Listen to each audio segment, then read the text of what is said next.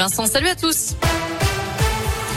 À la une, arrêtez d'être les sponsors de la machine de guerre russe. Déclaration de Volodymyr Zelensky devant l'Assemblée nationale cet après-midi.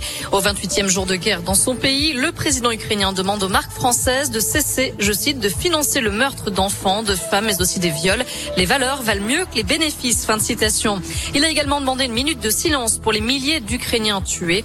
Volodymyr Zelensky a enfin fait référence aux ruines de Verdun pour évoquer Mariupol. Ce matin, Richard Ferrand, le président de l'Assemblée nationale, a rappelé qu'un embargo sur le gaz et le pétrole russe n'est pas possible. Les sanctions ne servent pas, je cite, à punir les Françaises ou les Français ni les autres Européens, selon le président du comité de campagne d'Emmanuel Macron.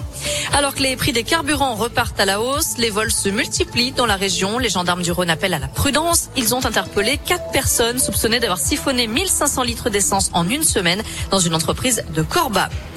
Lui avait près de 2 grammes d'alcool dans le sang et roulait sous l'emprise de la cocaïne. Un automobiliste a été intercepté lundi soir dans le Nord-Isère à 99 km heure sur un axe limité à 50. Une opération de contrôle qui a également permis d'arrêter un chauffard roulant à 128 km heure sur un axe limité à 50 d'après le Dauphiné libéré. À retenir aussi le palmarès des lycées. Le ministère de l'Éducation a publié aujourd'hui les indicateurs de résultats. Dans le Rhône, quatre lycées ont un taux d'accès au bac de 94%. Germaine Sillon à Saint-Bel, Le Parc et la Martinière d'Hydro à Lyon, ainsi que François Manzard à Tizy-les-Bourgs.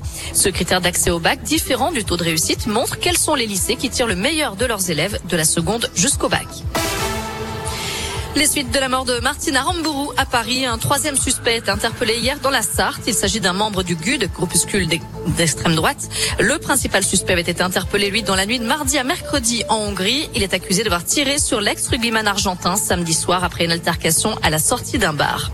Et puis six associations anti-homophobie portent plainte contre le candidat d'extrême droite à la présidentielle Éric Zemmour. Une plainte pour contestation de crimes contre l'humanité. Les associations l'accusent d'avoir nié la déportation d'homosexuels pendant la Seconde Guerre Un fait historique établi, rappellent les plaignants, que le candidat avait qualifié de légende dans son livre paru en septembre. Un mot de basket avec l'Euroleague. L'Asvel affronte Kaunas en Lituanie à 19h ce soir. Et puis le concours du Bocuse d'Or Europe, la lyonnaise Naïs Pirolet représente la France. Sur les 18 équipes en lice, 10 seront sélectionnées pour la finale du Bocuse d'Or qui se tiendra à Lyon lors du CIRA 2023. On devrait avoir les résultats à partir de 18h ce soir. On bien entendu.